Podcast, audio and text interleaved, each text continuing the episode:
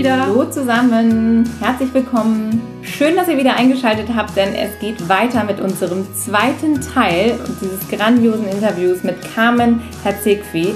Und ihr werdet so viele tolle Sachen erfahren. Freut euch jetzt schon mal drauf und wir sind froh, dass ihr wieder dabei seid. Haltet die Blöcke bereit, es geht gleich los. Denn wenn ihr auch das Gefühl habt, anders zu sein und jeden Tag gegen den Strom schwimmt und ihr wollt so gern die Welt verändern, heute mit Carmen nämlich, und ihr wisst aber noch nicht genau, wie ihr das anstellen sollt, dann ist unser Podcast genau der richtige für euch, weil hier kriegt ihr genau das, was ihr braucht. Also Muttis, es geht los. Es geht weiter.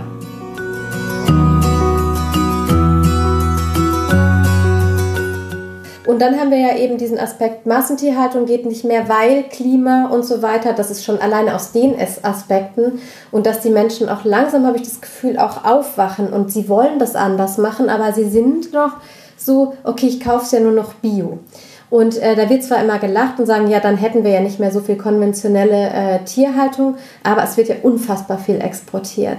Und ich glaube, dass, soweit ich das mitbekomme, dass einfach tatsächlich innerhalb Deutschlands der Konsum schon zurückgeht und sich verändert.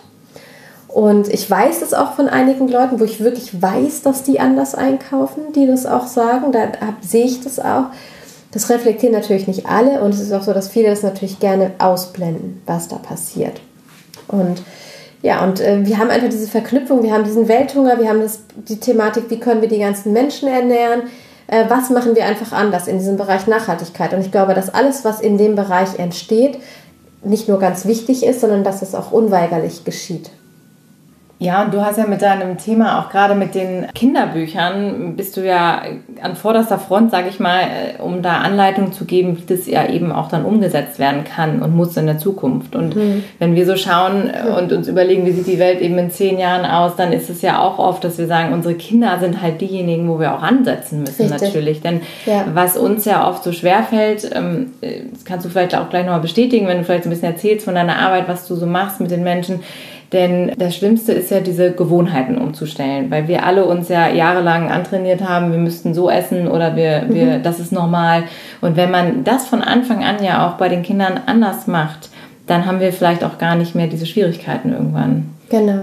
Wie erlebst du denn das für dich? Also dein, dein Buch, wir haben es noch gar nicht so richtig explizit gesagt, vegan in anderen Umständen. Das heißt, das sind natürlich vor allen Dingen schwangere Frauen, die vegan sind und eben sagen, sie möchten es weitermachen mhm. und natürlich in dem Fall auch dann ja die Kinder, wenn sie dann größer werden, auch vegan weiter ernähren. Ja, ja. Und da wird ja auch dein neues Buch sich dann mehr drum drehen auch.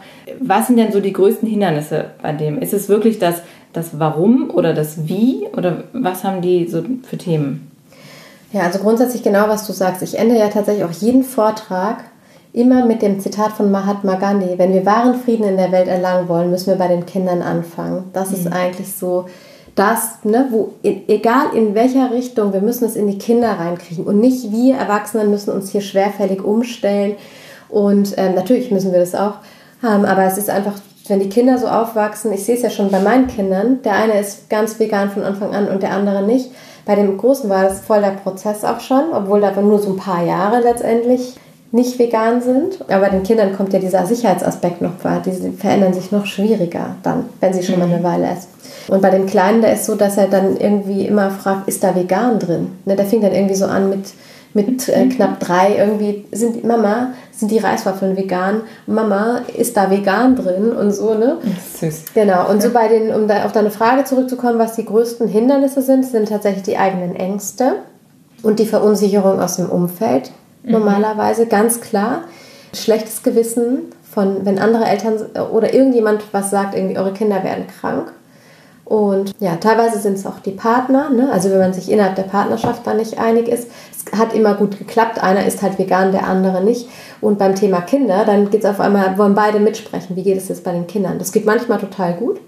Da akzeptiert dann der, der Partner, das ist ja meistens der Mann sozusagen, meistens die Frau, die sich bei mir meldet ich hatte es aber auch schon andersrum. Ich habe auch schon einen Kunden irgendwie, da hat die Frau angefangen zu weinen, weil er nur noch vegan essen wollte. Also geht okay. auch. Also es ist tatsächlich diese Verunsicherung. Und dann ähm, so in, in erster Linie, ne? Verunsicherung von außen und eben diese alten Dinge, man, es war schon immer so, dass man eben dann tierische Produkte gegessen hat und überhaupt kriegt es jetzt hin mit Protein und Kalzium und so weiter. Und im zweiten Schritt, wenn die Kinder dann größer werden, wenn die mäkelig essen, dann wird es in der veganen Ernährung ein bisschen herausfordernder noch, weil sowieso schon ein paar Sachen wegfallen. Und wenn die dann quasi innerhalb dieser Sachen, die dann äh, da sind, irgendwie eh nur noch Nudeln essen, ohne irgendwas, dann wird im Punkt und Nährstoffe manchmal noch herausfordernder. Und das sind dann auch so die Momente, äh, wo die Eltern zweifeln. Und es gibt auch Eltern, die einfach, die selber weiter vegan essen, den Kindern aber noch tierische Produkte geben, weil sie sagen, er soll sich irgendwann selber entscheiden. Aber ich denke, die können sich ja immer selber entscheiden. Es ist ja im Grunde egal, was sie essen. Ähm, irgendwann geht es in die Kita. Das ist eher so dieses Thema, was macht man in der Kita? Will man sie da zu Außenseitern machen oder nicht? Das sind auch solche mhm. Hürden, die dann auftauchen. Wenn Kindergeburtstage sind und die Kinder werden plötzlich nicht mehr eingeladen, weil die Eltern da nicht einfach ins Gespräch gehen und einfach sagen, kannst du was mitbringen oder was kann ich hier machen, sondern einfach sagen, boah, ist mir zu kompliziert, das Kind ist ja nur vegan. So. Wir begegnen ja auch immer wieder in solchen Gesprächen Menschen, die ganz viele Gründe haben, warum das alles nicht geht. Und oftmals ist es ja auch immer so eine Mischung aus mangelnden Informationen und auch eine große Portion Bequemlichkeit.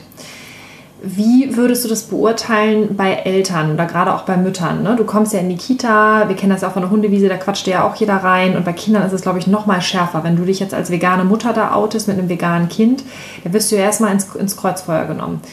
Meinst du, oder, oder wie gewichtest du das Maß an Bequemlichkeit wirklich im Verhältnis zu echter Sorge? Also, dass die wirklich Angst haben, dass die Kinder äh, auseinanderfallen, wenn die sich vegan ernähren? Ähm, ich glaube tatsächlich, dass es äh, überwiegend die echte Sorge ist. Ich glaube schon. Also, dass man wirklich sagt, okay, ich bei mir merke das ja, aber bei den Kindern, ne, da ich ja, stecke ich ja nicht drin, ich sehe es ja nur von außen.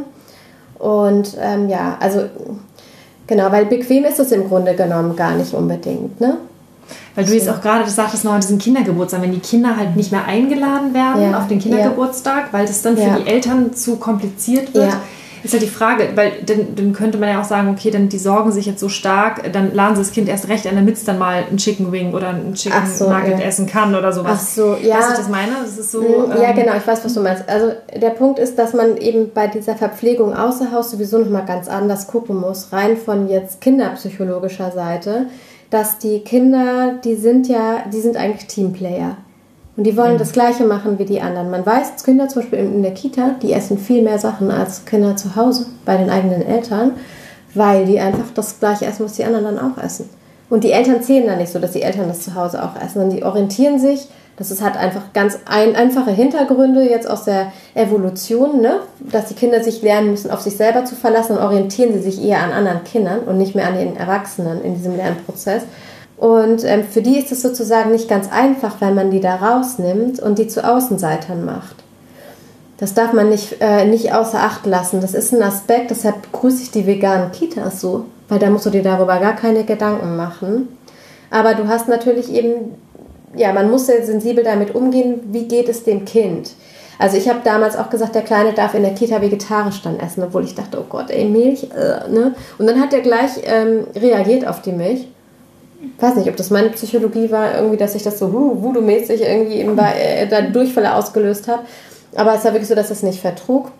Also es war quasi vegetarisch, aber ohne Milchprodukte. Das hast du ja ganz, ganz clever gelöst. In einem Vorgespräch hattest du mir das einmal mal erzählt. Mein Sohn ist Vegetarier und äh, äh, aber bitte milchfrei mhm. oder irgendwie so. Verträgt das nicht, haben wir ja, Attest, so, ja. Mhm. Genau, und das, da hat ja, gab es ja gar keine Diskussion okay, erstaunlicherweise. Ne? Ja, mhm. Also wenn dein Kind allergisch ist, ist es okay. Wenn du aber sagst, ich möchte das nicht aus ethischen Gründen, dann ist es. Das ist ja für die auch immer mehr, mehr Aufwand. Ne? Also klar könnte das jetzt sein, dass theoretisch da Honig irgendwo drin ist und noch Eier drin sind, aber soweit ich die Essenspläne aus den Kitas immer kenne, ist da meistens gar nicht so viel mit Ei.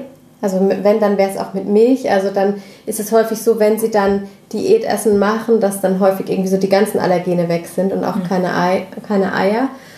Und ähm, ich würde da auch niemals reingehen, wenn er jetzt der Meinung ist, er muss sich irgendwo eine Wurst klauen vom Teller vom anderen Kind. Dann will ich da gar nicht so stark reingehen. Er hat auch einen anderen Freund, der zu Hause auch vegan ernährt wird, der ist in der Kita vegetarisch. Ne? Und jetzt war letzten Freitag Sommerfest. Dann gab es Hotdogs und ich hatte vorher schon den Elternvertretern geschrieben, als sie ihre Rundum-Mail geschickt haben. Es wäre total toll, wenn man mal die Veggie-Kinder irgendwie auch hier ähm, und die veganen Kinder mit ähm, abdeckt und dann auch andere Würstchen hätte. Und die hatten das tatsächlich auf der Einkaufsliste, aber irgendjemand hat es vergessen zu besorgen. Und die dann da am Hotdog stand, war die, der tat es dann ganz leid, weil Unsere Jungs haben äh, die weißen Hotdog-Würstchen, äh, Hot Hotdog-Brötchen gegessen mit Ketchup. Ach, das ist ja blöd. Ja, ja, das war tatsächlich, also die nehmen das total cool, ne? Mhm. Weil jetzt sind die auch so zu zweit, wir essen keine. Ne, wie so. Das ist schon, das ja, ist schon gleich, ja. gleich anders, ne? Mhm. aber da muss ich, ich bin immer sehr sensibel und beobachte ihn ganz, ganz, ganz genau, was ich da zulasse und was nicht. Und inzwischen ist es aber so, dass er gar kein Fleisch mehr will. Jetzt mhm. versteht er das dann schon selber dann teilweise und es kommt dann immer wieder hoch, diese Gespräche, ne? wie, wie geht man damit um, irgendwie mit Kindern? Was sagt man denen, was da passiert? Ne? Das wollte ich nämlich gerade mhm. fragen, weil das, das haben wir auch ganz häufig. Also ich kenne das auch persönlich tatsächlich, wenn ich mit meinen Nichten und Neffen über dieses Thema spreche, weil die sind dann auch noch die am ehesten, die mich dann fragen, Caro, ja. vegan und wieso denn und so. Und ich habe dann immer so das Thema, wie weit gehe ich jetzt mit denen ja. ins Detail? Und das haben ja, ja viele Eltern auch, die sagen, ich will denen ja jetzt irgendwie, ich will meine Kinder nicht traumatisieren oder genau. ich will, dass die in einer heilen Welt aufwachsen. Und dann denkst du dir, ja, aber du kannst ihnen ja auch keine Märchen erzählen. Ja, also genau. hast du da immer eine ganz klare Empfehlung oder Also ich würde halt am Anfang äh, über dieses Thema gehen, Tiere sind unsere Freunde. Ne? Wir mhm. essen ja auch unsere Luna nicht so. Ne? Also die, dass man gleich irgendwie nicht diesen, diesen Karnismus und Spezizismus irgendwie da so reinbringt, sondern mhm. äh, einfach den sagt, warum sollen wir jetzt einen Unterschied zwischen den Tieren und zwischen den Tieren machen. So. Mhm. Das ist das Einfachste am Anfang und jetzt ist er vier. Jetzt fange ich an, mit ihm diese Bücher anzugucken. Ähm, warum wir keine Tiere essen, vegan aus Liebe von der Ruby Roth die hat das ja, die hat das dann schon, ne? normal leben die Tiere so und dann äh, hier leben sie so. Und also das nehmen wir rein. Oder von meinem Verlag auch damit zum Beispiel ein Buch, das heißt Schweine in Kisten. Das ist ganz süß für die kleineren, auch weil es so ein paar Reime sind. Dann äh, solche Bücher wie Schweinchen schlau zum Beispiel oder für ältere Kinder Karl Klops Der coole Kuhheld, ein mhm. Megabuch. Mhm. Also mhm. Karl da Klops. War ich mal Vorlesung. Ja, äh, genau. Und äh, Udo, den haben wir zum Beispiel auch, also wir haben seine Frau im ersten Buch für die mhm. vegane Schwangerschaft. Toll. Und er, weil er der Koch ist zu Hause, hat jetzt einen Erfahrungsbericht geschrieben fürs nächste Buch, das heißt Vegan für unsere Sprösslinge. Da geht es von der Beikost, also schließt direkt an das alte Buch an. Und, ähm, und geht bis zu den Teenies. Also wir haben jetzt die bis sie ausziehen, haben wir jetzt alle Lebensphasen durch von Schwangerwerden. Udo Taubitz. Von Einzug bis der, Auszug. Ne? Genau, ja. Udo Taubitz. Und Udo ja. ist, auch, ähm, ist auch mit dem Erfahrungsbericht dran. Der schreibt ja auch gut. Super. Der ist der Schreibtrainer und es ist sehr interessant, wie er diesen Prozess beschreibt, auch wie das bei denen dann läuft. Und genau, und Karl Klopp, sehr coole Kuh, das ist mein absolutes Lieblingsbuch. Aber mein Kleiner, der ist noch ein bisschen zicken zu klein. Also ich denke mal so ab 5, 6 ist das dann ein super Buch. Da wird ein bisschen mehr thematisiert auch, ne? Das heißt, das ist ja auch so eine totale Nische, ne? diese veganen Kinderbücher ja. eigentlich. Wenn, wenn man Völlig. sich mal so, wir haben da auch schon mal eine Folge drüber gemacht, wenn man sich so diese normalen Kinderbücher anguckt, was ja. da auch irgendwie den Kindern suggeriert wird, Richtig. ist ja eine, eine, Scheinwelt. Total. Und da dann gegen anzugehen, auch weil was im Buch steht, ist jetzt falsch, den Kindern das auch noch mitzugeben, mhm. das ist ja schon. Die, die kann man gar nicht mehr zeigen, die anderen ja. Bücher. Das, das ist schon mal das Erste, dass man solche Bücher und manche sind dann von mir auch noch hier aufgetaucht, die noch von Jamie hier waren oder irgendwie sonst wo, wo du so Bauernhöfe siehst und dann versuche ich das immer einfließen zu lassen und zu sagen, dass die meisten Tiere leider eben nicht mehr so leben und ähm, ja, also dann genau, also muss man halt immer schauen, wie was man dazu erzählt dann mhm. bei den Büchern. Ne? Das finde ich so ganz Lass uns noch mal zu dem Ernährungspart gehen. Mhm. Kannst du noch mal so ein für alle Mal noch mal irgendwie mit ein paar Fakten aufräumen, weil es ist halt, also dass wir uns noch mal ganz klar positionieren. Bekommen Kinder alle Mineralstoffe, alle Mikro- Makronährstoffe, die sie benötigen, um gesund und stark wachsend, bekömmlich aufzuwachsen? Ist, gibt es da irgendetwas, was man berücksichtigen muss? Ja, also es gibt Dinge, die wir berücksichtigen müssen, die sich aber teilweise decken mit der Mischkost, was vielen aber eben gar nicht so bekannt ist. Ähm, wir haben in der veganen Ernährung als große Ausnahme natürlich das Vitamin B12 und das ist für Kinder natürlich umso wichtiger, weil die haben keinen Speicher. Ne? Wenn ein Erwachsener auf vegane Ernährung umsteigt, dann hat er einen Speicher, der geht drei, vier Jahre. Bis dahin hat er eigentlich schon mal gehört, dass er B12 supplementieren muss. Ne? Ich war ja am Anfang da auch irgendwie. War bei so. uns genauso. Ja, genau. B12? So, ne? ja. Aber das ist natürlich, wenn es um die Schwangerschaft geht und um die Kinder geht, das muss einfach passen und das muss einfach supplementiert werden, weil die haben keinen Speicher. Und wenn du dann merkst, irgendwie, dass das eben nicht ausreichte, dann hast du schon neurologische Schäden, die teilweise eben auch irreversibel sind. Also B12 als großes, ähm, als größte Sonderstellung sozusagen. Dann haben wir Vitamin D, das betrifft alle Kinder. nur weil die Veganer etwas schlechter irgendwie versorgt sind mit Vitamin D durch die tierischen Produkte, heißt es nicht, dass es bei den anderen ausreicht. Weil 90 Prozent der Bevölkerung haben Vitamin D-Mangel. Das betrifft ganz, ganz viele Kinder und es betrifft das Wachstum. Da kannst du noch so viel Kalzium aus der Kuhmilch irgendwie reinschütten. Wenn du einen Vitamin D-Mangel hast, dann kommt es gar nicht richtig an in den Knochen. So, das muss man halt einfach wissen, weil die Kinder werden eingecremt ohne Ende wenn du Lichtschutzfaktor 15 irgendwie drauf hast und mehr, dann wird da erstmal kein Vitamin D gebildet auf ähm, unbestimmte Zeit. Hängt ja auch davon ab, wie lange ja. dieser, ähm, die Sonnenmilch dann hält. Das zieht ja auch ein. Und ähm, es ist so logisch, dass die Kinder im ersten Lebensjahr, die Babys, kriegen immer Vitamin D.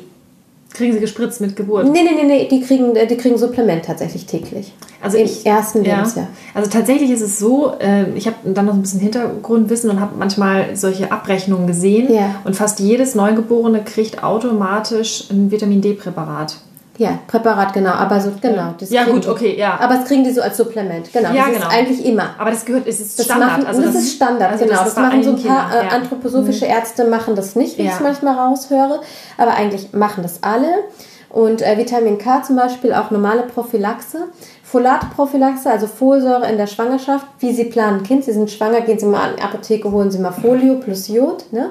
Also wir dürfen das nicht vergessen, in dieser ganzen Welt irgendwie mit supplementieren dass das aus gutem Grund teilweise geschieht in bestimmten äh, Situationen. Und bei dem Thema Schwangerschaft ist es dann eben so, dass ähm, die Veganschwangeren häufig sehr gut mit Folat versorgt sind. Das ist jetzt nicht die Regel. Es hängt davon ab, wie man vegan ist, wo man einkauft, wie man es zubereitet, weil Folat ist halt super empfindlich. Aber es ist im Grunde so, dass Folat bei den meisten Mischköstlern echt problematisch ist, dass es deshalb eben vorsorglich gegeben wird. Vitamin D, das hört ja nicht auf mit dem ersten Geburtstag, dass man das braucht. Das ist ja das Verrückte. So, ja. und bei den Veganern sagt man es immer extra dazu, aber wie viel Vitamin D kannst du maximal aus der Nahrung holen als Mischköstler? 10% deines Bedarfs. Wow, okay. Das heißt, 90% des Bedarfs sind nicht gedeckt. Und wenn nicht supplementiert wird, dann weißt du schon, warum nur so ein kleiner Teil der Bevölkerung wirklich ausreichend versorgt ist. Das sind wahrscheinlich die, die ganz viel im Urlaub sind in der Sonne und eben nicht so viel Creme. Es gibt auch Leute, die kommen irgendwie knackenbraun aus Thailand und irgendwie haben Vitamin D-Mangel noch. Also das ist wirklich nicht ganz ohne. Und gerade bei Kindern mit dunklerer Haut, wie mein Sohn, der ist ja Viertel Nigerianer, der braucht heute noch viel, viel mehr. Ne? also für D. alle Afrikaner ja. in Deutschland, die ganzen Flüchtlinge, die jetzt alle kommen, die brauchen alle Vitamin D. Die haben hier nicht genug. Die ja. haben viel, viel, viel zu wenig Vitamin D. Das heißt aber, um das jetzt nochmal ganz kurz zusammenzufassen, dass also dieses ganze Thema mit dem Supplementieren kein veganes Problem oder eher eine Herausforderung ist, sondern das ist generell eine Herausforderung. Generell, das ist genau. Korrekt. Wir müssen generell, es ist nur teilweise unterschiedlich eben. Okay.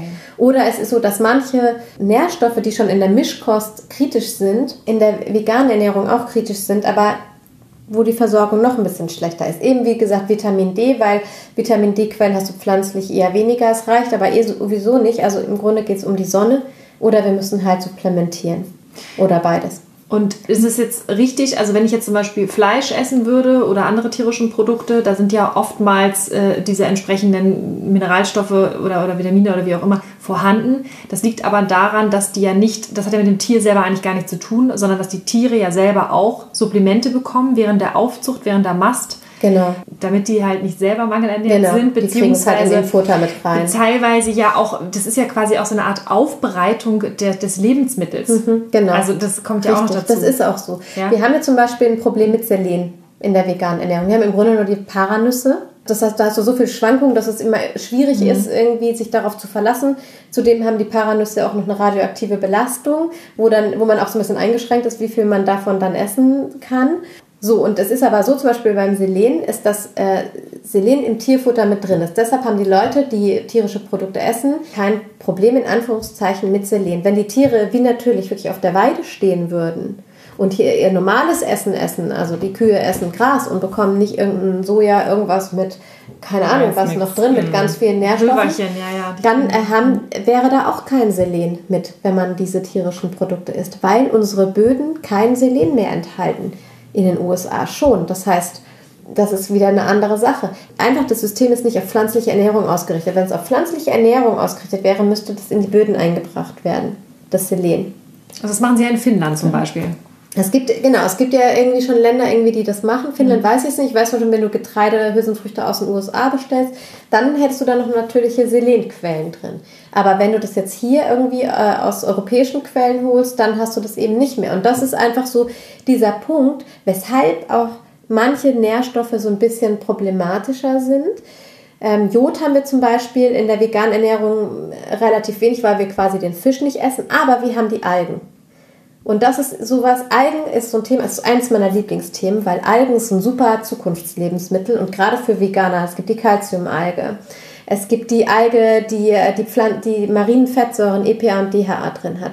Die muss man dann quasi als Supplement nehmen, aber kann ein Ölprodukt nehmen, das man dann ins Essen einarbeitet, wenn es ein bisschen abgekühlt ist. Das heißt, ohne dass man einen extra Löffel oder eine extra Pille oder so nimmt. Ne?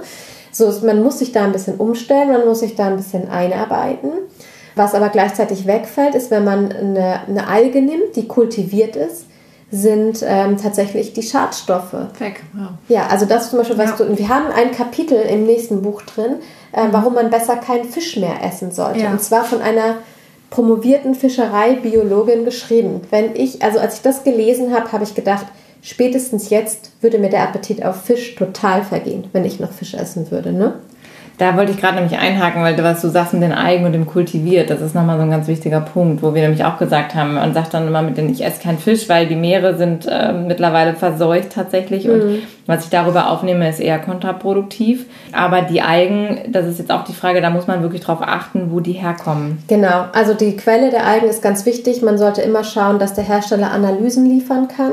Ähm, das ist ganz wichtig, dass man es das anfragt, dass sie da transparent mit umgehen. Es gibt Algen, die, also die Mikroalgen werden halt in Becken angebaut, in Röhrensystemen, in Fermentern. Die großen Algen, die Makroalgen, die werden dann ähm, im Meer häufig noch eben angebaut, meistens. Und dann gibt es aber unterschiedliche Anbauformen. Die sind dann teilweise an, in Regionen, wo es nicht so warm ist, wo es mehr Strömungen gibt, zum Beispiel Norwegen, irgendwo in irgendwelchen Meeresbusenbecken. Äh, und ähm, die müssen dann immer den Schwermetallgehalt überprüfen. Das heißt, die machen immer eine Analyse zwischendurch. Es gibt bestimmte Grenzwerte und die müssen halt ernten, bevor dieser Grenzwert erreicht ist. Äh, wenn man gute Hersteller hat, dann achten die da drauf. Ne? Und dann ist das halt klar. Aber wir haben natürlich trotzdem Mikroplastik. Dieses ganze Thema haben wir definitiv jetzt auch nochmal für alle, die jetzt zu Hause zuhören und sagen, hm, ja mit dem Fisch und so, aber irgendwie sagen doch immer alle, gerade auch als Frau soll man Fisch essen und gerade auch für Kinder ist das so wichtig.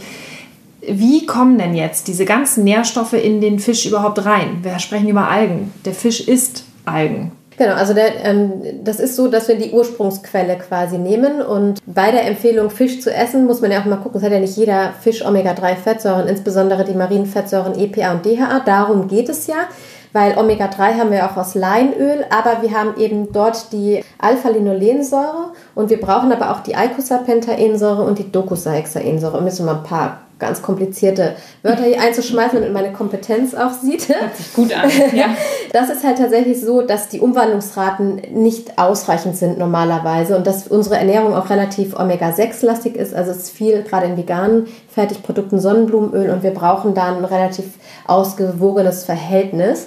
Das gibt halt bestimmte Algen, die äh, diese Fettsäuren enthalten und die sind dann im Fisch und die sind vor allem in den Fischen, die im kalten Wasser sind, weil die Fische schützen sich sozusagen einerseits mit mehr Fett, das heißt, sie haben davon mehr und äh, gleichzeitig ist es aufgrund der Kälte für die auch wichtig, dass die Zellen ganz, ganz, ganz beweglich sind weiterhin. Und dafür braucht man die langkettigen ungesättigten Fettsäuren. Also auch der Fisch hat einen bestimmten Grund, warum er viel von diesen Fettsäuren hat.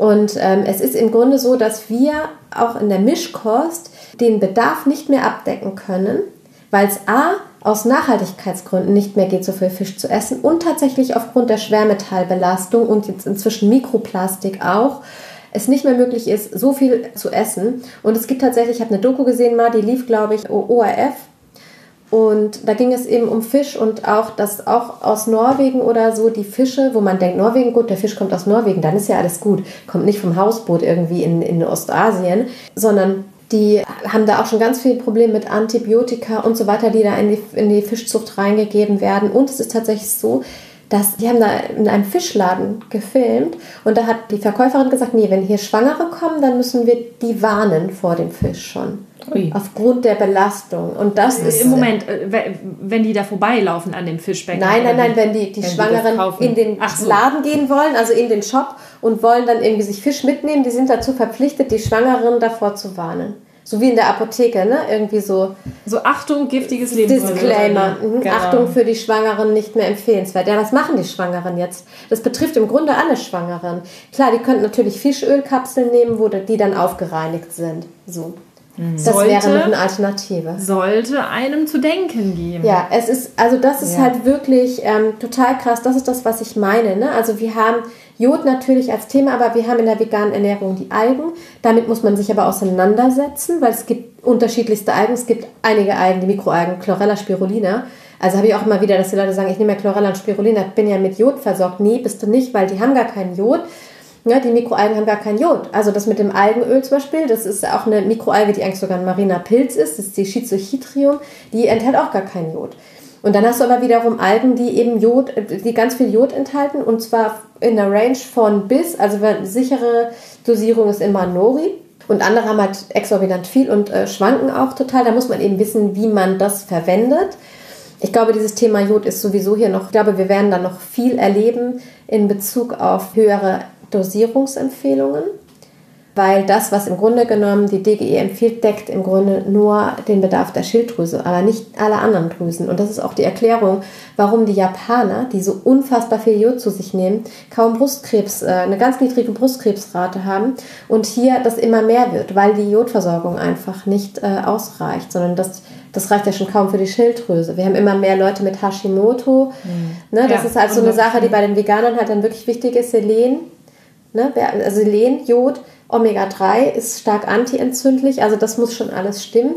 Und ich schaue mir da auch die Analysen an. Wir haben super viele Vorteile mit der veganen Ernährung durch die Ballaststoffe und weil mehr Obst und Gemüse ist. Aber wir haben manche kritische Nährstoffe, wo wir einfach schlechter versorgt sind und da müssen wir ganz genau den Fokus drauf legen.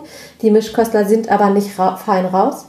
Die mhm. müssen sich da auch was überlegen und die müssen vor allem sich andere Dinge überlegen, wo die viel schlechter versorgt sind als die Veganer. Also wir haben eine Verschiebung. Das ist das, was man einfach, was mir immer ganz wichtig ist bei dieser ganzen Thematik.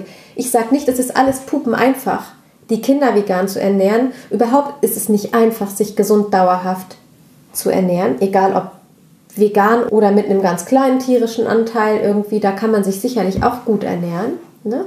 Aber es geht darum, mal die Relation richtig zu setzen, nicht zu sagen, Mischkost ist hier alles easy und äh, alles gut, wir machen alles, wir brauchen uns nicht drüber nachdenken und holen irgendwo den letzten Mist hier aus dem Bioladen, äh, Bioladen, aus dem Supermarkt, aus dem Discounter und da sind wir schon irgendwie gut versorgt. Das ist ja quasi der große Vorteil, den die Veganer noch haben, weil die sind so richtig geimpft. Wir müssen aufpassen. Das ist auch ein Vorteil. Das wollte ich nämlich auch gerade sagen. Wenn ich mich mal so umgucke in meinem Umfeld, wer was isst und mhm. ähm, wenn ich mir da mal so angucke, die Mischköstler, wie wir sie ja jetzt nennen, die Leute, die also quasi alles essen, machen sich ja oft überhaupt gar keine Gedanken darüber. Also wie mhm. viele Menschen kenne ich, die sich von Fertigprodukten ernähren, die Dinge zu sich nehmen, die würde ich in meinen Körper nie reinlassen. Mhm. Und das ist so faszinierend, weil man sagt dann immer pauschal, ja, damit ist schon alles gedeckt, passt schon mhm. so. Bei denen gibt es keine Auflagen, ne, keine großen äh, Warnungen äh, in der Regel. Und dann gibt es halt, sobald du eben dich vegan ernährst, sind die meisten, die ja wirklich erstmal anfangen, okay, was kann ich überhaupt essen, was muss ich essen? Also viele ähm, sind ja da so äh, sensibel auch bei diesem Thema und haben deshalb schon ein viel besseres Gespür auch dafür. Und mhm. dieses, diesen Zugang überhaupt für dieses Thema zu kriegen, ist ja schon mal ein absoluter Mehrwert, ne? dass du ja. einfach mal drauf achtest, was, was, was, was, womit nähere ich meinen Körper? Denn Ernährung kommt mhm. ja von Nähren. Das ist ja so ein ganz mhm. wichtiger Punkt. Genau. Wie ist denn das mit den Kindern? Weil jetzt haben wir ja viel über Supplements gesprochen. Bist du da auch, dass du sagst, die Kinder müssen dann eben auch also supplementieren, die müssen Tabletten nehmen? Ist es wichtig? Wie machst du das mit den Kindern? Gibt es da Probleme oft oder ist es ganz easy?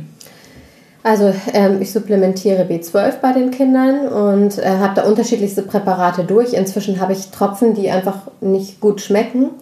Die aber ansonsten nicht so viel drin haben, die möglichst halt ohne weitere Inhaltsstoffe sind, ein bisschen mit Alkohol konserviert. Da schreien immer viele auf, das ist etwa so, als würde man ein Glas Apfelsaft trinken. Da ist auch Alkohol drin, der ist noch nicht ausgewiesen, weil der Gehalt zu niedrig ist und weil er nicht extra zugesetzt wird, muss es nicht ausgewiesen werden. Mhm. Wenn der einen bestimmten Gehalt übersteigt, wird es ausgewiesen, ne? wie bei wirklich Wein oder so. Ne?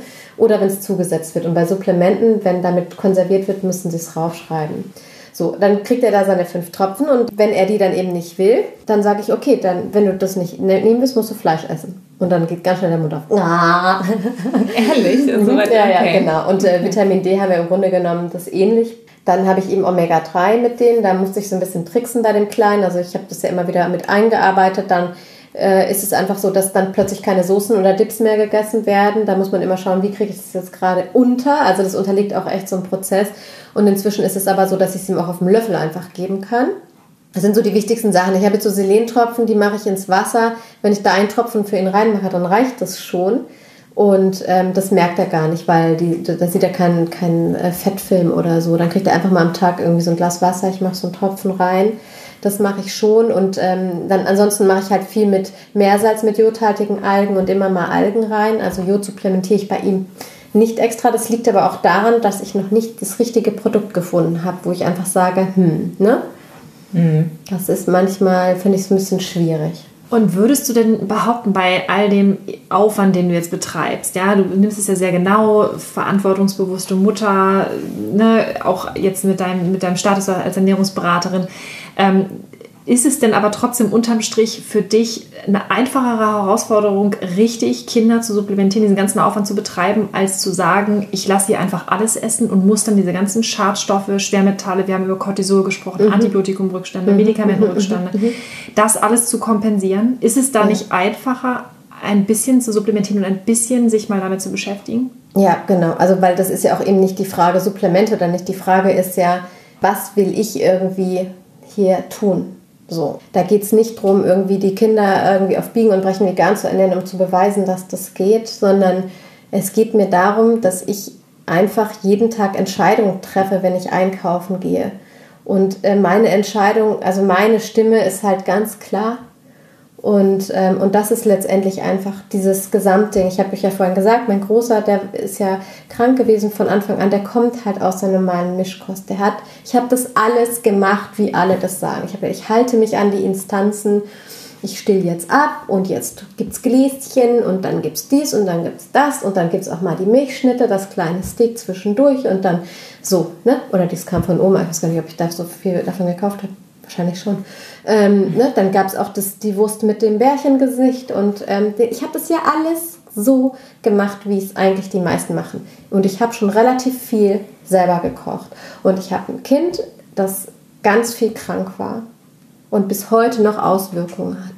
Und ich habe ein veganes Kind, das ähm, ziemlich robust ist. Das hat bis heute kein einziges fiebersenkendes Medikament bekommen, kein einziges Antibiotikum. Nicht, weil ich gesagt habe, ich lasse ihn das mal so, weil es aber nicht notwendig war. Ne? Wenn ein Antibiotikum notwendig ist, ist es notwendig. Der, der hatte auch schon mal Rotaviren und ich weiß nicht was und Erkältung hat der auch, aber ich habe da keine ernsten Sachen. Ich hatte keinen Krankenhausaufenthalt, ich hatte kein, äh, keine Vollnarkose.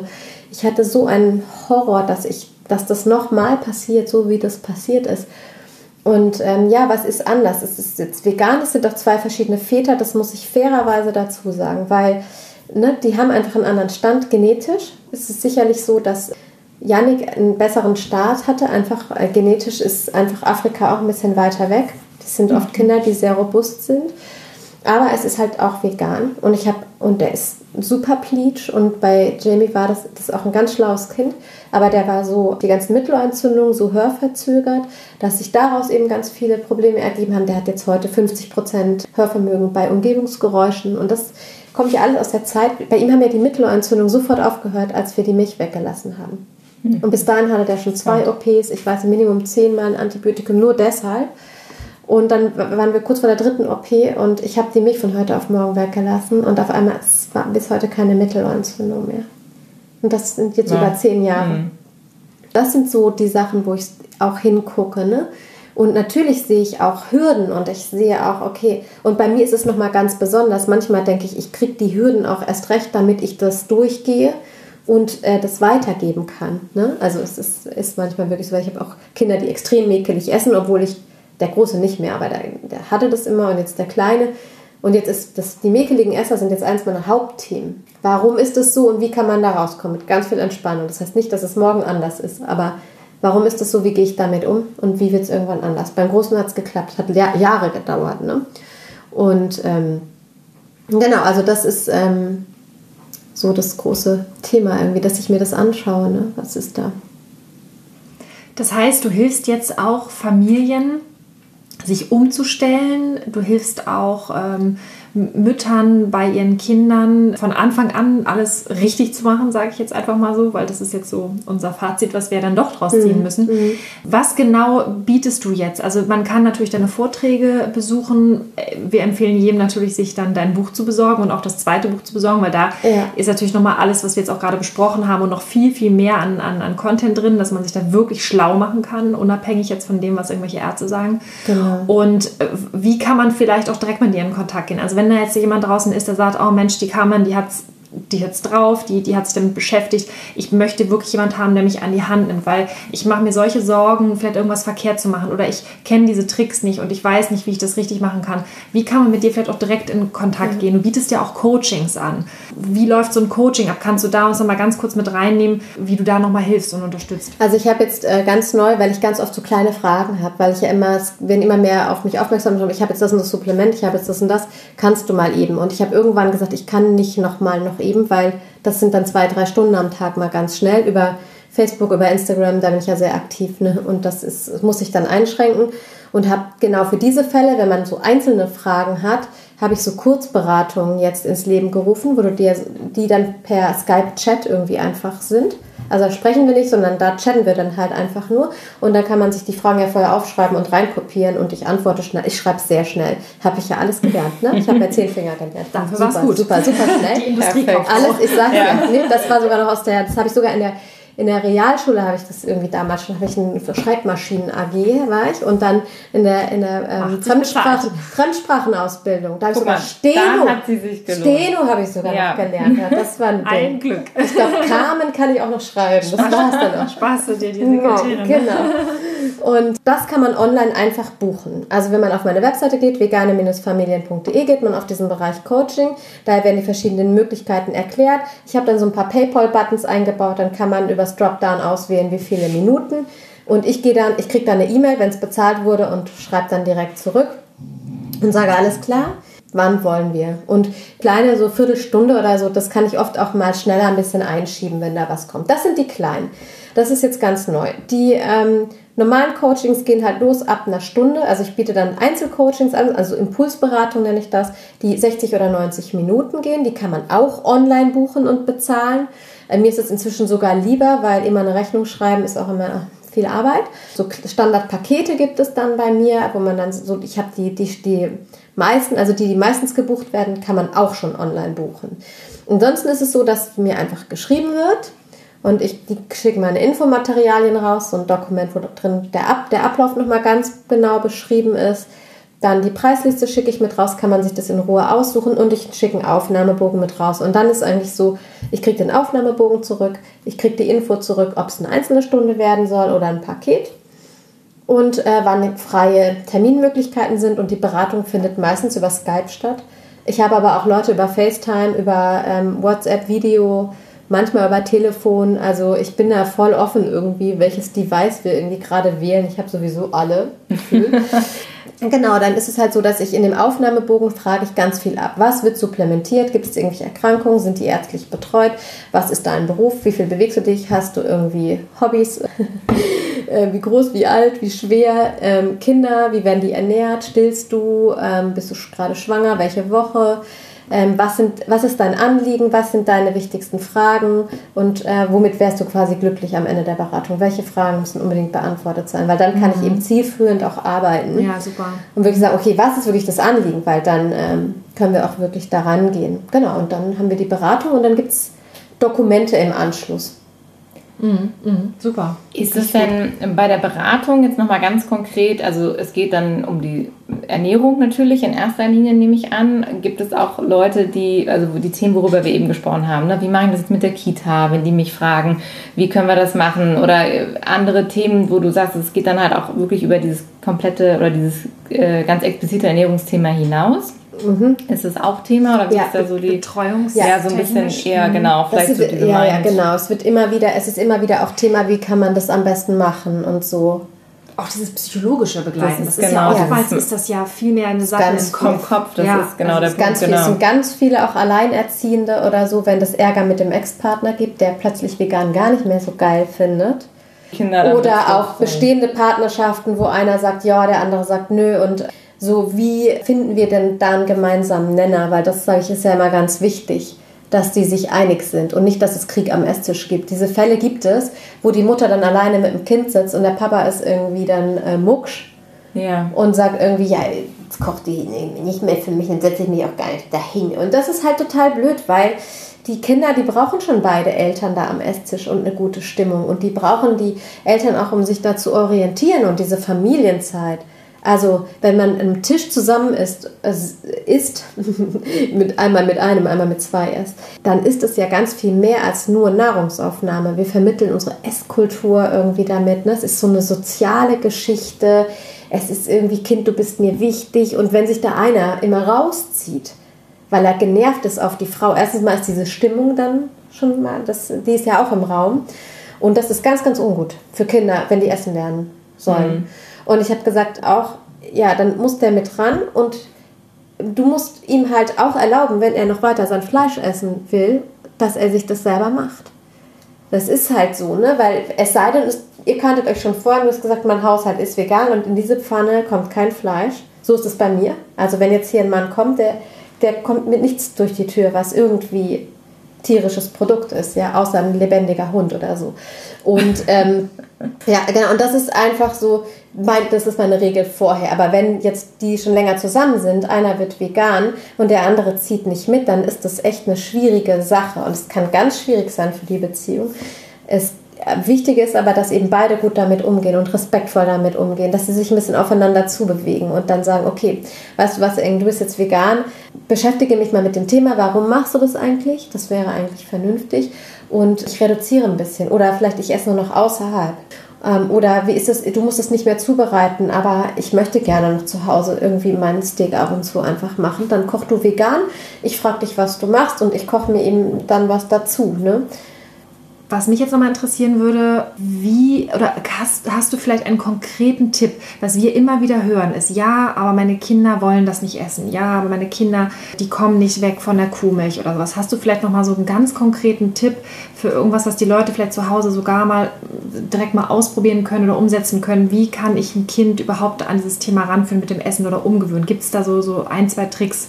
Um, um diesen Einstieg einfach mal zu erleichtern. Weil das, ne, ich denke da jetzt auch gerade an eine Bekannte, die sagte mal so, ja, und ich die Leberwurst und ich, die kommen nicht von dieser Leberwurst weg und ich weiß nicht, was ich machen soll. Und dann boykottieren die das Essen. Dann mhm. hat der Papa auch keinen Bock auf das Essen. Dann schieben die zum Papa rüber. Dann sind die sich da einig. Also was, wie würdest du das machen? Ja, also es gibt leider nicht diesen, diese ein, zwei Tricks, sondern das ist wirklich ein Prozess und das ist im Grunde ein Podcast für sich. Vielleicht wollt ihr mich irgendwann mal wieder einladen. Kinder, warum Kinder nicht essen? Ja. Ähm, genau, also ganz einfach, das sind äh, wirklich biologische Schutzprogramme. Und für Kinder ist das wirklich so, die erstens schmecken die viel intensiver. Und da läuft eben dieses Gewöhnungsprogramm Essen irgendwann an. Und die sind sehr, essen ganz häufig sehr, sehr ausgewählte Dinge. Es gibt so Hobbyesser-Kinder, bei denen ist es nicht. Dann gibt es diese Picky-Eater-Kinder, irgendwie die pieksen rum. Das ist aber normal. Und dann gibt es so, ähm, es gibt auch so Super Taster, das sind so hochsensible Kinder, die noch viel intensiver schmecken. Den musst du eh immer alles ganz gleich kochen. Und es ist einfach so, dass ähm, in diesem Gewöhnungsprogramm ist es ein Schutzmechanismus, der quasi greift in dem Moment, wo die Kinder anfangen zu laufen im Großen. Die sind ja quasi dann ab einem gewissen Alter in der Natur, rennen die ja los mit den anderen Kindern. Und damit die nicht losgehen und sich die nächste Tollkirsche in den Mund stecken, gibt es diese Skepsis vor anderem Essen. Und gleichzeitig ist es so, dieses Alter mit etwa anderthalb, bis dahin vertrauen sie der Mutter ganz gut, was sie da hinstellt, wird schon gut sein. Klappt auch besser, wenn sie auf dem Schoß der Mutter sitzen. Und ab anderthalb greift, kommt dieses Programm, ich will mich nur noch auf mich verlassen. Das müssen die ja, weil irgendwann sind die Eltern nicht da. Das heißt, es ist ein Überlebensmechanismus, dass man sich auf sich selber, auf sein eigenes Gefühl verlassen kann, was kann man essen und was nicht. Und in dieser ganzen Geschichte ist es einfach so, dass die Kinder neue Lebensmittel ganz langsam und geduldig kennenlernen müssen. Und das ist im Grunde der Trick. Immer wieder. Ganz also, langsam. Dranbleiben. Dran, Einfach dran, dranbleiben. Okay, Ausdauer. dran. Und weil, das musste ich bei meinem Großen auch machen, weil der hat auch so ausgewählt gegessen, nämlich auch nur noch irgendwie Salamibrot und der hat keine Hülsenfrüchte gegessen, das ist einfacher so rum. Der hat keine Hülsenfrüchte gegessen, der hat keine Nüsse gegessen. Im Grunde genommen hätte ich dem das, und Gemüse hat er auch nicht viel gegessen und ein bisschen Obst. Der wäre wär kaum noch was übrig geblieben von dem. Also was er essen kann. Und äh, von ihm auch nicht am Ende. Und deshalb äh, musste ich das ganz, ganz langsam machen. Und es war echt ein langer Prozess. Die Kinder, die schon von Anfang an vegan sind, das ist ja ein bisschen einfacher, weil die orientieren sich normalerweise schon damit und da muss man halt gucken. Ne? Also bei meinem Großen ging es ganz gut, der isst bis heute keine Nüsse, aber der isst Nussmose. Also ich muss das, wenn das ist eine Konsistenzfrage. Er mag das nicht. Auch wenn ich ins Porridge was reinhacken würde, würde der das nicht mögen. Also im Grunde kann man schauen, ob man irgendwie, wenn es jetzt die Leberwurst ist oder so, dass man einfach versucht, eine le vegane Leberwurst zu machen, die auch sehr lecker ist und sagt, okay, ich versuche mal, ob, ob, diese Umstellung gelingt. Von einer Leberwurst, die ich kaufe, auf eine vegane Leberwurst, die ich mache mit Kidneybohnen und Räuchertofu. Alternativ, wenn Soja nicht geht, mit Kidneybohnen und weißen Bohnen und Rauchsalz, das funktioniert auch. Und wichtig ist Majoran einfach nur in der Leberwurst, weil Majoran ist der Geschmacksträger, eigentlich ist eigentlich das Gewürz, was in die Leberwurst kommt. Also du, so kann man das im Grunde genommen ganz, ganz simpel eben machen. Deshalb, ich habe im ersten Buch auch so ein paar von diesen klassischen Rezepten drin, Sehr die gut. man so gerade in der Schwangerschaft Ja. unbedingt Super. wieder will. Irgendwie, boah, ich habe immer, ne, in der Schwangerschaft kommen die Gelüste häufig so zu den Dingen, die man früher gegessen hat. Mhm. Und deshalb ist da ganz viel davon auch drin immer. Und das kann man halt auch äh, fertig kaufen, eben ungesund. Oder man kann es halt selber machen. Und oftmals ist es ja auch wieder Fett und Zucker und Salz, ganz häufig auch. Ne? Ja, Salz Ganz ist einfach, viel, ne? genau, genau. Und ähm, Fett, und da geht es darum, welches Fett nimmt man. Und da kann man halt eben, wenn man die Leberwurst macht, dann kann man einfach Rapsöl nehmen. Rapsöl hat ein relativ gutes Verhältnis von Omega-6 zu Omega-3 und ist ein ganz guter Fettgeber. Also das muss auch rein dann, ne?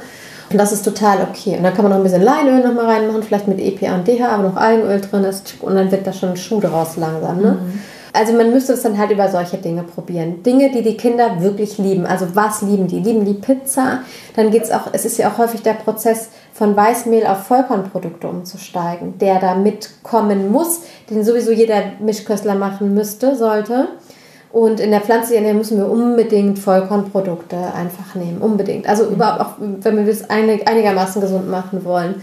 Ne? Es ist euch oft, oft genug so, dass die Kinder, also wie vorhin gesagt, irgendwie dann essen die einen, so einen Hotdog da und dann haben sie halt so ein scheiß weißes Brötchen irgendwie in der Kita. Sowas gibt es ja eh. Aber zu Hause muss das irgendwie dann passen, irgendwie, dass man da schon einfach dann sagt, okay, hier zu Hause gibt es echt nur Vollkorn. Und wenn ich dann jetzt selber backe oder koche, kann man ja auch im Prinzip das so machen, um es jetzt nicht, damit die Kinder nicht diesen harten Cut haben, wie Mhm. du schon meintest, so, das, das ne, schmeckt ja irgendwie ganz anders als gestern. Dass man dann halt zum Beispiel sagt, okay, ich mische mal ein bisschen, nehme ich jetzt mal eine Kuhmilch zum Beispiel und, Ja. und mische dann, dann ein bisschen Hafermilch rein. Oder ich habe halt mein Weißmehl, da habe ich einen Kuchen Genau. mitgebacken und jetzt mache ich mal ein bisschen Vollkornmehl rein und dann, Ja. dass ich mich so rantaste. Genau. Und ähm, ja, aber ohne Druck und ohne Zwang. Und dann gibt es halt ne, am Anfang vielleicht die, ähm, also Hafer ist ja eigentlich so eine ganz süße Milch. Da muss man mal schauen. Und ich denke, je nach Alter der Kinder kann man dann auch einfach mal Dinge entscheiden. Also dann ist halt mal eine Weile keine Milch. Und in den Kuchen und in die ganzen kannst du schon was anderes reinarbeiten. Das wollte ich nämlich gerade sagen, weil das ist nämlich auch so der Knackpunkt, wo man immer wieder auch empfehlen kann, die Sachen, wo du es eh nicht so per se schmeckst. Ne? Also in den äh, Genau. gebackenen Sachen zum Beispiel einfach die Sojamilch nehmen, die Genau. Eier weglassen. Das kann man ja Genau. schon mal super Genau. ersetzen, da macht man ja schon mal ganz viel mit. Oder Richtig. Die Bolognese einfach mal mit dem Tofu machen, Ja. statt mit dem Hackfleisch. Denn was wir eben schon gesagt haben, oft sind es ja die Gewürze, die diesen Genau. Geschmack ausmachen und die Konsistenz. Genau. Und eben aber auch das Auge. Ne? Also die, Genau. man isst ja mit, deshalb Genau. auch diese vegetarischen Schinken, äh, Spicker Spicker. oder sowas, Ja. was ja gut ankommt, weil es halt einfach gerade für Kinder, die Also sind ja dann, das optisch, sieht, genau. ja, sieht aus wie die anderen Sachen. Genau, dann sind dann das vielleicht die Kompromisse. Ne? Wenn jetzt jemand aus der ganz konventionellen Mischkosternährung kommt und noch im normalen Supermarkt einkauft und eh immer jetzt, ich nenne jetzt mal Rügenwalder Mühle oder Wiesenhof-Produkt oder so hatte, dann kann man ja einfach dann die, das ist ja dann am nächsten dran. Was nicht heißt, dass das irgendwie gut ist. Da sollte man auch im Prozess von wegkommen langsam. Aber es ist vielleicht schon mal so ein Umstieg. Und genau, da muss man jeder immer schauen, irgendwie, was kann man denn da machen. Bei Kindern muss man wirklich sensibel vorgehen, weil ähm, das dauert einfach ein bisschen. Und bei den einen geht es schneller und bei den anderen geht es einfach nicht so schnell. Und da ist mir auch wichtig, dann den Müttern zu sagen, macht nichts, du bist keine schlechte Mutter. Das, die Gesundheit des Kindes geht jetzt vor. Und dann ist der Prozess halt ein bisschen langsamer, aber der ist ohne Druck, weil was ist letztendlich unser Ziel, ist doch, dass das dauerhaft der Zustand dauerhaft ist und dass die Kinder irgendwann als Erwachsene sagen, ich lebe das auch so. Und das schaffen wir nur, wenn wir selber den Druck rausnehmen für die Kinder. Und eine ganz klare Position ist irgendwann zu sagen, zu Hause ist zu Hause und was draußen ist, ist draußen. Also zum Beispiel bei meinem großen Sohn war es, was du bei Papa machst, ist eine Sache. Wenn du in der Schule hier noch dein Fleisch essen willst, weil du eben kein Außenseiter sein willst, ist das okay. Aber zu Hause sind wir jetzt so weit, dass er hier alles ist. Ich, das ist meine Überzeugung und das will ich den Kindern ja weitergeben, dass ich für meine Überzeugung einstehe. Und ich kaufe das hier nicht mehr. Und trotzdem respektiere ich das aber, wenn du noch außerhalb deine anderen Entscheidungen triffst. Und es war ein Prozess. Und mein Sohn ist jetzt vor drei Wochen ist er zu mir gekommen und hat gesagt, Mama, ich habe mir überlegt, ich will in der Schule auch vegan essen. Hm. Super. Nur bei Papa noch nicht. da ist aber nur noch alle sechs Wochen. Und, ähm, und das zeigt mir, dass dieser Weg des Loslassens ganz richtig war, weil er ist jetzt und sagt, hey, und die und die, die, die isst ja auch kein Fleisch und jetzt, das ist jetzt so mit knapp 15, kommt da ein ganz anderes Bewusstsein und dass er dafür auch selber einsteht. Ne? Und das finde ich ganz wichtig, weil dann kann er das auch weitertragen und weiterleben. Toll, das ist ja Super. eigentlich eine total schöne, ähm, ja, also so ein Fazit im Prinzip, ne? Ja. warum, warum ja. das auch für dich eigentlich, was da so dahinter steht. Mhm. Ganz spannend, weil wir auch immer unsere Gäste fragen, was ist für dich eigentlich so dieses, dieses Schöne an diesem Commitment? Also, weil unser Name Beautiful Commitment, mhm. wir ja mhm. immer auch so ein bisschen, oder wir immer das nochmal herausheben möchten, dass es ja was, was Wunderschönes ist eigentlich, mhm. diese Art der Lebensweise ja, zu wählen. Das. Und genau. das hört sich so an, als ob das für dich, äh, kannst du das nochmal genau sagen, was so für dich das ist, was, was dahinter ist, steht, was es so ja. wunderschön macht. Was es für mich wunderschön macht, ist, dass ich einfach genau weiß, dass ich jeden Tag hier eine Entscheidung treffen kann. Und bei allem, wo ich auch weiß, hier sind meine Grenzen und alleine, dass ich lebe, bin ich hier eine Belastung irgendwie für die Erde und jedes Mal, wenn ich ins Auto steige. Aber ähm, trotzdem tue ich schon mein Bestes und bin auch weiterhin auf dem Weg. Ich habe ja nicht aufgehört, sondern ich beschäftige mich mit weiteren Alternativen. Ich habe irgendwann Parfum komplett irgendwie eingestampft. Jetzt habe ich ja diesen veganen Nagellack entdeckt und bin auch drüber am Nachdenken, wie kann man das machen, dass man nicht mehr so viel fährt und ähm, wo ist dieser ganz, also du hast ja nicht auf, ne? Dann ist es das Thema Plastik. Wie kann man das irgendwie umsetzen? Äh, weniger äh, da einzukaufen. Und das ist eine mega Herausforderung, finde ich. Und äh, das ist so, dass dieses, also im Grunde genommen ist das Commitment, dass ich was anderes machen will, dass ich das anders machen will als der Strom, weil ich gemerkt habe, dass das wichtig ist, weil wir nur zusammen irgendwie das schaffen und nicht ähm, jemand alleine, aber natürlich jede einzelne Stimme in diesem Strom wichtig ist. Ne? Wenn nicht einer anfängt oder dann mitmacht und sagt, ich gehe da mit und ich finde das super und deshalb ich finde das auch immer so diese Diskussion, boah, ist das jetzt alles 100% vegan bei dir? Hier, guck mal, du hast noch Lederschuhe. Ja, ich finde es auch nachhaltig, die alten Lederschuhe aufzutragen. Und ich kaufe die sogar inzwischen wieder gebraucht. Ne? Also ich kaufe inzwischen wieder mal einen gebrauchten Lederschuh, weil ich weiß, guck mal, das war, der hat mal 400 Euro gekostet, der ist fast noch ungetragen. Das Ding, das, das, die habe ich noch fünf Jahre Minimum. Und äh, das, ist, das ist viel nachhaltiger, als irgendwo loszugehen und was Neues zu kaufen. Und natürlich habe ich da auch Grenzen, also ich habe schon ganz, ganz viel eben weg. Und ähm, so das einfach zu sagen, hey, wir haben hier ein bisschen was zu tun auf der Erde und das, wir sind verpflichtet, was zu tun. Ja. ja? Ja, wunderschön. Das ist genau wirklich der Punkt, was uns auch so am Herzen liegt, ne? Mhm. dass wir sagen, wir wollen und genau diese Verpflichtung eigentlich was zu tun, was daraus zu machen, diese Verantwortung zu übernehmen. Ja, genau. Schön. Mhm. Also, ich, kann, ich glaube, wir könnten hier noch äh, stundenlang weiterreden. Es ist ja. so spannend, es gibt so viele Themen und es ja. ist wirklich toll.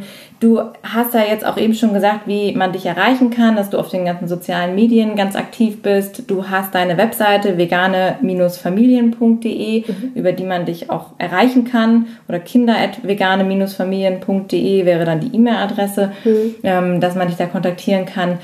Du hast ja auch schon gesagt, du hast noch ein spezielles Angebot für unsere Community, also für alle, die jetzt hier von euch wirklich neugierig geworden sind und gesagt haben, sie wollen sich mit Cam nochmal austauschen, noch mehr lernen, vielleicht ein Coaching haben oder sonstige Fragen haben. Was kannst du da unserer Community anbieten? Ich würde jetzt nochmal äh, 10 Euro Rabatt äh, anbieten, egal ob es ein einzelnes Coaching ist, die äh, mache ich eigentlich gar nicht mehr rabattiert, oder auch auf, eine, auf ein Paket die sind sowieso dann bei Stunden sind die rabattiert und da würde ich die 10 Euro nochmal äh, zusätzlich abziehen. Super, das, ganz das, vielen Dank. Die Angebote finden wir alle auf deiner Website? Ja, also die, die gängigen sind auf der Seite und ansonsten einfach eine Mail schreiben, ich schicke die Preisliste raus mit allen Infos. Und die Leute schreiben dir dann eine E-Mail und sagen, hier ja. Stichwort Beautiful Commitment, ich würde gerne Richtig. das und das äh, Produkt. Genau, schreiben sie einfach rein ja. und ähm, Anfrage und das auf jeden Fall mit reinschreiben, entweder über das Formular auf der Website, da habe ich ein Kontaktformular drauf oder direkt eine E-Mail schicken. Das ist eigentlich Ach, super. Genau, das Angebot machen wir dann einfach so, das gilt dann ab Veröffentlichung diesem Podcast. Also wenn du das jetzt gerade natürlich zu spät hörst, wäre das ungünstig, aber wenn du es zum Erscheinungsdatum pünktlich hörst, weil du immer ja. ein treuer Hörer bist und abonniert hast den Podcast, abonniert hast natürlich, dann bist du dabei und äh, bis Woche. zur Veröffentlichung des nächsten Podcasts, also für eine Woche steht dieses Angebot von Carmen, was wir echt super finden und ja, nutzt das aus, guckt euch die Kanäle an, schaut mal bei Instagram vorbei. Ich glaube, Instagram ist dein Lieblingskanal. Da, da bin ich sehr aktiv in den Stories, genau. Da gibt es auch viel Input immer mal wieder. Genau, ne? Gratis-Content ist ja auch immer wichtig. Super schön. Und damit enden wir für heute. Das war der zweite Teil und der abschließende Teil. Es wird auf jeden Fall nochmal irgendwann eine Fortsetzung geben. Wir ahnen es. Du hast noch so viel zu erzählen. So viel, ja, absolut. Ähm, aber wir müssen jetzt ja irgendwann mal Schluss machen, weil ihr müsst ja auch nochmal was anderes machen da draußen, weil ihr sollt ja eigentlich rausgehen und die Welt retten und nicht immer nur Podcast hören, sondern es geht ja auch darum, dass ihr ins Handeln kommt. Und wir freuen uns auf jeden Fall, dass ihr dabei wart. Wir hoffen, dass ihr nächste Woche wieder einschaltet, dass ihr bis dahin die Zeit clever nutzt und das Angebot in Anspruch nimmt. Genau. Und natürlich uns auf Instagram weiterhin folgt und auf Facebook könnt ihr uns auch folgen, beziehungsweise auch gerne kommentieren unter den Posts, vor allen Dingen zu diesem Podcast. Uns interessiert natürlich mega, was ihr denkt. Ein Feedback zu dem Interview. Lasst uns einfach eure Meinung da. Gebt uns auf iTunes super gerne eine Bewertung, am besten eine 5-Sterne-Bewertung, damit auch andere Leute diesen Podcast finden teilt ihn mit Menschen, wo ihr sagt, das könnte einen Mehrwert für die Leute bringen, denn sie haben vielleicht auch Familien, Kinder, die gleichen Themen oder brauchen da noch einen Schubs in die Richtung oder schreibt uns eine E-Mail über hi at beautifulcommitment.de. Könnt ihr uns auch erreichen, wenn ihr Fragen habt, Anregungen, meldet euch einfach bei uns.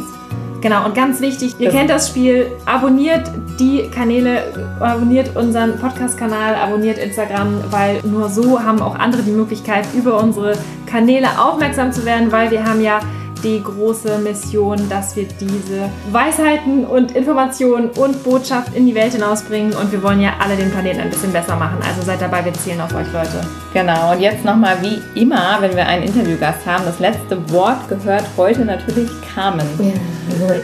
Genau, ich schließe mich euren Worten mal an und ähm, wenn man meine Geschichte kennt und wenn ich das geschafft habe, was zu machen, dann schaffst du das auch. Also jeder kann das. Es ist einfach meine Idee ist dazu immer, mach das, was dich interessiert und wofür du brennst und denke nicht darüber nach, was du irgendwann daraus machst und wie du davon lebst. Geh einfach dem nach, was dich interessiert. Und wenn du jetzt sagst, ich will auf die Straße, ich will dies oder ich will jenes, dann mach das einfach, weil ähm, du musst nicht jetzt wissen, was du in ein oder in fünf oder in zehn Jahren damit machst, sondern wichtig ist einfach, damit wir, dass wir anfangen, irgendwas zu ttun und geh einfach dem hinterher, wo du Bock drauf hast und denk nicht drüber nach, ob du das kannst, weil das kannst du ganz, ganz sicher und wenn du es noch nicht kannst, dann lernst du es einfach, während du es machst.